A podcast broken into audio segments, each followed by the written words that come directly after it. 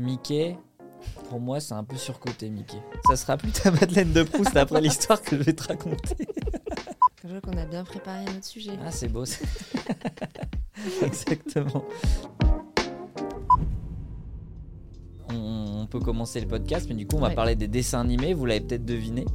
Euh, donc, je rappelle un petit peu le concept. On va prendre un sujet. Aujourd'hui, les dessins animés.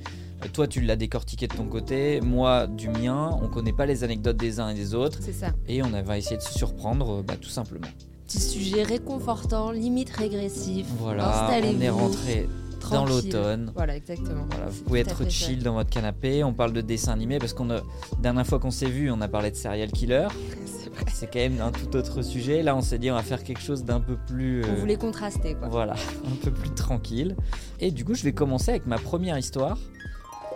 Et euh, pour ça, je vais te mettre un son. Tu vas essayer de deviner de quel dessin animé euh, il s'agit. Ok, allons-y. En avant les amis, nous partons Peter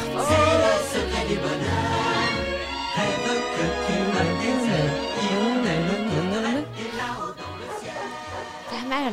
Ça fait vraiment des Madeleines de Proust. Et ça. voilà.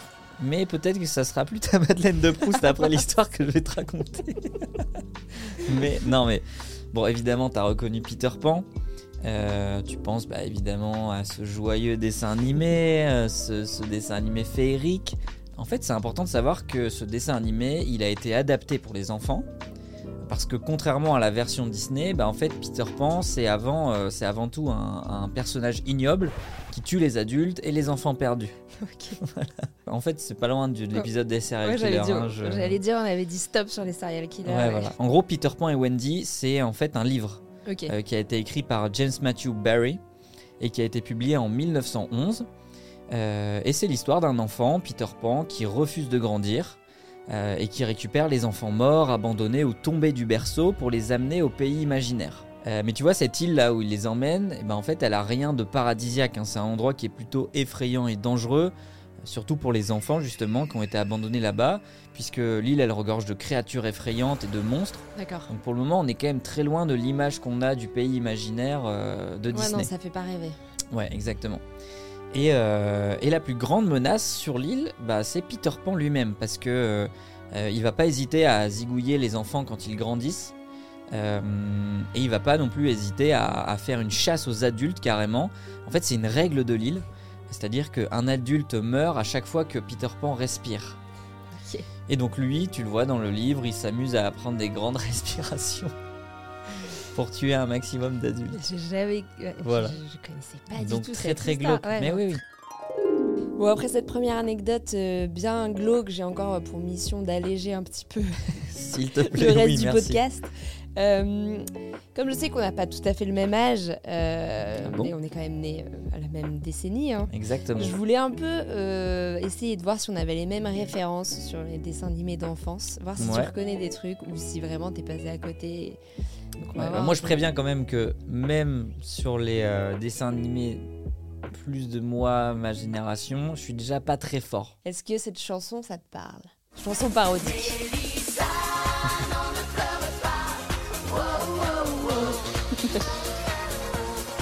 Car pour moi, tu es la plus belle. C'est un texte profond, hein, c'est un texte Non, mais je le sens que c'est qui profond. dénonce, hein, là. on- je, sens... je sens que ça dénonce beaucoup. Et mais bah, euh, honnêtement, je connais pas du tout. C'est issu du programme Les Minicums, qui est une, émi- une émission de télévision française euh, classique qui était diffusée entre 93 et 2002. Et moi, ce que j'ai trouvé amusant en faisant les recherches, c'est que ça a été euh, co-créé par euh, le mec qui avait fait les guignols de l'info et il a un peu repris ce principe de la marionnette, mais en l'adaptant à l'univers euh, enfant. Les minicums, hein, dit. Minicums. C'était déjà le début du Ah, verlan. on est en euh, verlan, full verlan là. Années 90. Ça commençait déjà, quoi. Et donc il y a eu 11 saisons, 4500 épisodes et il y avait une quinzaine de marionnettes qui faisaient des petits sketchs, des chansons parodiques euh, entre la diffusion de dessins animés. euh, voilà. Et moi c'est un grand classique. Pour toi, pour toi, c'est culte. euh, mais j'avoue que je connaissais pas. On va voir si le dernier te parle davantage. Euh, je te passe le Tu me générique. fais encore peur. On va couper. On va couper un moment, on va voir si t'es capable de compléter. Ah oui, c'est un, N'oubliez pas les paroles. Euh, c'est c'est ta Nagui devant toi là. Allez, c'est parti. À tous les enfants qui sont obéissants, nous allons dire au revoir en passant. Au revoir les amis, nous rentrons au pays, au pays. Au pays de qui? et Sidonie. Ah, tu connais Hourra oui, bah oui, oui. Mais toi, j'imagine que ça a été un peu un gimmick euh, pendant ton enfance aussi, quoi. Tout à fait, le gimmick de l'enfance. Avec les Sidonie, j'avais la cassette et tu pouvais appuyer sur un bouton et il te chantait ce magnifique Ah générique. oui, d'accord. oui, donc tu l'as entendu, ce générique.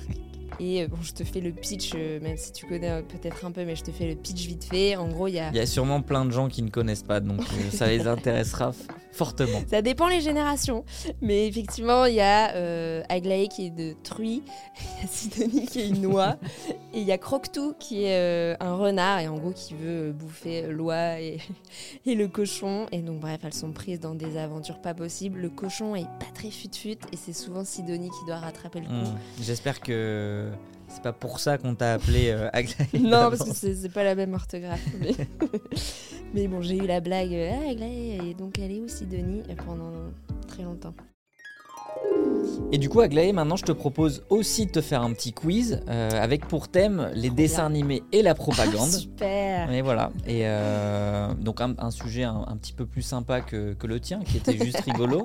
Moi, je, je vais dans l'histoire, je vais dans, le, dans la propagande, tu vois. Ok, je vois où tu veux en venir. Parce que bah oui, les dessins animés comme les films notamment, bah ils n'ont pas échappé au message de propagande et notamment lors de la Seconde Guerre mondiale, parce que bah, les dessins animés se sont largement développés à cette période-là et donc ça a été un moyen parfois de faire de la propagande. Euh, donc le concept est simple, je vais te présenter des dessins animés et tu dois me dire si vrai ou faux c'est un dessin animé de propagande, est-ce que ça a existé? Vrai ou faux, le court métrage Bugs Bunny Nips de Nips, c'est un exemple de propagande de guerre anti-japonaise produit pendant la Seconde Guerre mondiale. Euh, Bugs Bunny Nips de Nips. je... j'ai envie de dire que ça me paraît un peu trop tiré par les cheveux. J'ai un, un peu envie de dire faux. Eh ben c'est vrai, c'est vrai, c'est vrai, parce que Bugs Bunny Nips de Nips, donc ça veut dire, ça peut être traduit en français par Bugs Bunny se moque des Japonais. Ah, En fait, nips de nip, nips, genre nippon. pour les Nippons. Ah Ouais, donc pour ceux qui savent pas euh, japonais, on peut dire Nippon. Euh, et donc c'est un dessin animé euh, qui utilisait Bugs Bunny pour se moquer euh, des stéréotypes racistes sur les Japonais pendant la guerre. Ok. Euh, et le, enfin, les présentant évidemment de manière négative en fait. Ah, Il y avait beaucoup, beaucoup de stéréotypes. Et donc l'histoire va mettre en scène justement Bugs Bunny sur une île du Pacifique après que son avion se soit écrasé. Euh, et il se retrouve confronté à des stéréotypes exagérés et offensants sur les Japonais, euh, les dépeignant bah, comme des ennemis maladroits et incompétents. Et donc ce dessin animé visait à encourager le soutien à l'effort de guerre américain en diabolisant euh, l'ennemi japonais. Euh, Deuxième question, vrai ou faux, il a existé un court métrage de Disney qui met en scène Donald Duck pour faire de la propagande nazie. Euh... Bah, Donald Duck, Disney, etc., c'est plutôt américain. Est-ce comment ils se seraient retrouvés? Ah, ou les Allemands auraient utilisé ce personnage en faisant leur Peut-être. propre. Peut-être. Euh... Bah, allez, j'ai envie de dire vrai là, du coup. C'est faux. C'est faux, mais en fait ça a existé, mais pour faire de la propagande anti-nazie. Donc en vrai tu Ah, l'avais, puisque ok, évidemment ouais. c'est américain et donc on faisait de la propagande anti-nazie. Ce court métrage s'appelle Der Führer's Face, Ok. parce que bah, Der Führer en allemand ça veut dire le guide et c'était le surnom d'Adolf Hitler. Et c'est un dessin animé qui visait à le ridiculiser. Euh, lui, le régime nazi et les symboles du nazisme aussi. Euh, et donc l'histoire se déroule dans un cauchemar de Donald Duck où il se réveille dans une Allemagne nazie. Euh, c'est assez fou, hein. enfin l'extrait est disponible sur YouTube. Ah, tu l'as vu Ouais, Ah, et, euh, et c'est assez marrant. Enfin, tu vois vraiment Donald dans cet univers-là. Et à la fin du film, enfin du ce court métrage, Donald Duck, lui, il se réveille pour découvrir que tout ça n'est en fait qu'un cauchemar. Euh, Ce qui souligne enfin, finalement le caractère satirique du film. Et on peut ajouter que bah, ce, court métrage, il a remporté l'Oscar du meilleur court métrage d'animation en 1943. Ah, trop intéressant. Et il a été salué pour son rôle dans la lutte contre la propagande nazie pendant la guerre. Ok. Donc Trop voilà. Petite anecdote sympa sur, euh, sur ce court métrage. Voilà pour euh, ma petite anecdote. Très intéressant. Euh, comme tu voulais que je relève un peu le niveau moi aussi, on a parlé euh, J'ai tout jamais début. dit ça. On a parlé au tout début de notre, euh, notre dessin animé ou notre Disney préféré. Toi, t'as dit Rox et Rookie du coup. Ouais. Euh, moi, j'avoue, Roi Lion, euh, ce qui est pas très original parce que j'ai lu que euh, pour 17% des Français, euh, leur Disney préféré était le Roi Lion. C'est vraiment celui qui a la... Ouais, Qui est tu, numéro tu sais un. pourquoi je sais pas le mien? Non. Parce que, enfin c'est pas le mien, parce que euh, bon à l'époque euh, mon père gravait les CD et les Disney, à l'ancienne. c'est pas bien, Adopi, tout ça, tout ça. C'est vraiment dégueulasse Voler, c'est de la merde Mais en gros il faisait ça et euh, et il y en avait un qui buguait, qui, qui était un peu rayé et c'était le roi lion. Ah ouais. Et du coup quand on le mettait en fait ça faisait des C'était pas agréable. Ouais pas agréable. Et du coup on l'a jamais vraiment regardé. Je comprends. Euh, et moi, ce que j'ai un peu découvert, encore une fois, hein, c'est en prenant du recul, euh, que- qu'en fait, il y avait pas mal de philosophie dans, dans, ce, dans ce dessin animé, dans Le Roi Lion. Et je me suis amusée à t'extraire des citations du Roi Lion. Ok. Et en gros, tu vas, enfin, et des citations philosophiques, et tu vas devoir deviner à chaque fois si c'est une citation philo ou si c'est une citation extraite Ah, du marrant, Roi Lion. marrant, marrant, marrant. Et tu vas voir que parfois, On peut être euh, ouais, ouais, ouais. Allons-y pour la première. Le passé est douloureux, mais à mon sens, on peut soit le fuir, soit tout en apprendre. Philo ou Roi Lion? Bah, j'ai envie de dire Roi Lion par rapport à l'histoire. euh, J'imagine bien le facochère ou l'autre, euh, Simon, dire ça, tu vois. Presque, c'est Rafiki. Ah oui. Mais euh, bon, tu vois que clairement, ça se base sur le principe philosophique. Rafiki qui a un peu en plus cette image du, du personnage du grand sage, tu vois, il apparaît au moment un peu compliqué, un peu proche de la figure du philosophe. Ok, ensuite, regarde au-delà de ce que tu vois. Roi Lion Mais ouais, c'est qui encore? Bah c'est Rafiki. Bah, c'est Rafiki, le philosophe en fait. Exactement, regarde au-delà de ce que tu vois. Bah moi, euh, j'ai- du coup, j'ai pas pu m'empêcher de faire des liens entre les citations du roi lion et la philosophie. Et là, je trouvais que ça faisait un peu penser à l'allégorie de la caverne de Platon Mmh, mmh, mmh. dans la République. Euh, Oui, oui, tu oui, vois trouver une autre issue. l'allégorie qui met en scène des humains enchaînés, immobilisés dans une caverne. Mmh, tourne le dos à l'entrée et voit non pas des objets mais les ombres, ombres, des ouais. objets qui sont projetés contre le mur et il croit euh, détenir la vérité, voir la vérité alors qu'il n'en voit qu'une apparence. Euh, et, et voilà, je trouvais que Mais ça, oui, peut-être justement que ça a été l'inspiration euh, Peut-être, pour euh, cette punchline. c'est ça. C'est Platon, c'est ça Platon dans la République. Suivant, Roi Lion ou citation philo. Quand le monde te persécute, tu te dois de persécuter le monde. Oula. Un peu. Bah, ouais, un si, peu si, euh, si c'est dans Roi Lion, c'est Scar peut-être, mais. Euh... Eh ben, figure-toi que c'est Timon. Timon. Bah, c'est- Qu'est-ce qui lui est arrivé, Timon un, éclair de, un éclair de génie. Quand le monde te persécute, Ah tu te dois de persécuter le monde. Je trouvais que c'était un peu une ode euh, À à, la la, violence, rébellion, à la désobéissance civile, à, tu vois, à l'heure où, à l'heure où tout va mal. Ah oui, oui, je, je vois le message un peu politique qui Ouais. peut se cacher derrière. Ok, suivant. Exister, c'est oser se jeter dans le monde. Est-ce que c'est Rafiki ou est-ce que c'est Philo C'est philo Ouais, c'est Philo, ouais. Yes, I. Ouais. Bon, je te dis, y a pas, c'est pas euh, marqué du sceau de ce, de ce philosophe en particulier. Épicure. de euh, cette philosophe en particulier. philosophes. Anna Arendt. Non, Simone de Beauvoir. Ok. Bah, je savais pas. Je savais pas. Euh, bah, du coup, on enchaîne. Le courage n'est rien sans sagesse. Je l'aime bien celle-là. Oui, bah, euh, je dirais euh, Roi Lion. Ouais. T'es trop fort. Bah, non, mais en C'est fait, j'ai un peu de Mufasa dans Le Roi Lion. Mais là, pour le coup, pareil, c'est hyper inspiré d'Euripide qui a dit le courage n'est rien sans la réflexion. Ah bah tu vois, genre, euh, ouais. Mais tu vois, en fait, la formulation euh, m'aide un peu, euh, si tu veux, là, parce que comme c'est adressé aux enfants, je sais Ouais, pas, tu vois, oui. la réflexion, euh, peut-être que genre, sagesse ouais, il est mieux, plus adapté aux enfants que peut-être réflexion. Ouais, t'as je raison. pense. Et donc Euripide, c'est pas tout à fait un philosophe, mais c'est l'un des trois plus grands dramaturges de, de- de l'époque Athènes classique, avec Échille et Sophocle. Et il est connu euh, notamment pour sa sympathie sans égale envers toutes les victimes de la société, femmes incluses. Je tenais à le préciser. tu fais bien. Allez, une petite dernière pour la route. Roi Lion ou euh, citation philosophique. Le principal fléau de l'humanité n'est pas l'ignorance, mais le refus de savoir. Philo? Philo, Simone, de, Beauvoir.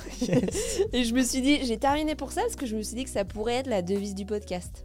Le principal fléau de l'humanité n'est pas l'ignorance, mais le refus de savoir. C'est vrai, c'est vrai, c'est vrai qu'on dose de pourrait. culture G. C'est vrai qu'on pourrait. c'est vrai qu'on pourrait la réutiliser. Euh, on va mettre ça derrière dans le décor. euh. Non, mais c'est vrai que c'est beau de finir par ça. Ouais, C'est beau de finir je par ça. D'accord. Euh, moi, pour ma chronique, tu m'as beaucoup parlé euh, philo, grec, tout ça, tout ça. Ouais, c'est vrai. Donc, du coup, je t'emmène dans quel pays? En Grèce. Eh ben non, je t'emmène au Japon. Tiens, pour changer. C'est beaucoup. Maintenant, je vais te parler. euh, si je te dis bah, dessin animé et Japon, Oui. à quoi tu, à quoi tu penses? Tiens, qu'est-ce qu'est-ce que, qu'est-ce que tu me dirais? Et ben moi je pense un peu à tout l'univers manga, à tout Ouais. Que je connais pas très bien d'ailleurs, euh, à tout ce qui est One Piece et compagnie, à tout l'univers Miyazaki aussi peut-être un peu? Eh ben, tu fais bien de dire ça à la fin, parce qu'on va un peu parler de, de Ah, ça, de l'univers Miyazaki, euh, le studio Ghibli, Oui. donc, qui a été cofondé par euh, Miyazaki justement. Euh, et ouais, j'avais envie de faire un petit focus sur cette industrie japonaise qui est quand même incroyable. Euh, qui est un peu le joyau de l'animation japonaise, hein, le studio Ghibli. Parce que les studios d'animation- japonais, ils ont longtemps été à l'avant-garde de l'industrie de l'animation mondiale. Ils ont toujours repoussé les frontières de la créativité, les frontières de l'imagination aussi. Euh, et donc ce studio Ghibli, il a lui été fondé en 1985 par bah, les légendaires réalisateurs euh, Miyazaki et euh, Takahata. Et de là sont nés bah, des chefs-d'œuvre hein, qui ont marqué l'histoire de l'animation. Peut-être que tu as quelques films d'animation en tête? Ouais, euh, Princesse Mononoke, euh, Le voyage de Chihiro. Ouais, Le euh, château ambulant. Ouais, Tiens, on en parlait justement, Le voyage de Shihiro. Lui, il est sorti en 2001 ok. et c'est devenu le succès le plus rentable de l'histoire du Japon. Ouais. avec notamment l'Oscar du meilleur film d'animation. Donc c'est quand même assez incroyable. Et ce que j'ai trouvé génial avec le studio Ghibli, bah, c'est son influence mondiale en fait. Déjà, on- n'a pas l'habitude de voir des dessins animés qui ont une réflexion très très profonde ou ce genre de choses. Ça vient beaucoup du Japon, parce que dans les mangas aussi on retrouve ce genre de, Ouais. de thèmes qui sont D'accord, abordés. c'est c'est un peu plus complexe que, euh, que les, les Disney, enfin même si on va pas faire de comparaison, mais il y a une approche, enfin une profondeur dans les plus personnages. actuel voilà. aussi, Ouais, euh, plus actuel. Vraiment. Euh, et évidemment, enfin, ils ont un souci du détail qui est incroyable, euh, le respect pour la nature, l'environnement. Euh, Oui, un peu avant-gardiste quand Princesse Mononoke, je crois c'est fin des années 90. Ouais, complètement, complètement. fable, euh, Ils, ont, ils en ont parlé à travers les dessins animés. Donc là, évidemment, on parle pas de propagande ou de Mm. ce genre de choses, mais c'est une manière aussi d'éduquer les gens euh, à ce genre de thèmes-là, des thèmes un peu plus, des sujets un peu plus complexes et sérieux euh, dans un cadre animé. Ça, ça- ça peut être intéressant. Euh, la très grande force de Miyazaki, donc le réalisateur dont on parle, c'est sa façon de mélanger à la fois la vraie vie avec des trucs hyper fantastiques. Euh. Dans ses films, euh, même s'ils se passent souvent dans des mondes imaginaires, euh, il parle de trucs que tout le monde peut comprendre, bah, comme on l'a dit, hein, l'environnement, mais aussi la guerre, l'amour, la perte, le fait de grandir, etc. Des, choses qui touchent un peu chacun d'entre nous. Et d'ailleurs, bah, il y a une excitation particulière autour de Miyazaki en ce moment, puisque bah, il a annoncé son nouveau film, Le garçon et le héron, qui est sorti le 1er novembre, euh, donc il n'y a pas très longtemps. il y a quelques jours. Ouais, et euh, personnellement, je suis pas encore allé le voir, mais euh, je vais y aller très bientôt. Ouais, ça me tente bien aussi.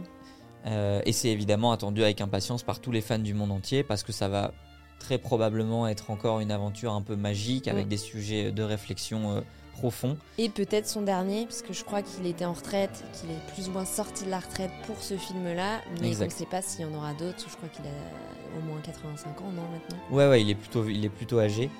Et, euh, et voilà, donc j'avais envie de terminer un petit peu sur ce sujet, tout Je simplement. suis d'accord. Trop bien. Voilà, voilà. Je crois du coup que c'est- euh, la fin de ce podcast sur les dessins Oh animés. non Quel dommage Euh, en tout cas, merci beaucoup d'avoir écouté ce podcast. Nous, on a pris beaucoup de plaisir à le faire. Euh, sachez que vous pouvez me retrouver sous le nom César Culture G sur tous les réseaux sociaux. Euh, on a aussi sorti notre première vidéo YouTube le 2 novembre. Donc n'hésitez pas à y aller. Le nom c'est César Culture G. On a aussi plein d'autres choses comme par exemple une newsletter Vous pouvez retrouver toutes ces choses-là sur le lien dans ma bio sur Instagram ou sur TikTok. Et puis concernant le podcast, n'hésitez pas à mettre 5 étoiles et à mettre un petit commentaire aussi, nous fait toujours plaisir de les voir et euh, ça nous aide aussi pour le référencement. Donc euh, merci à tous ceux qui le feront.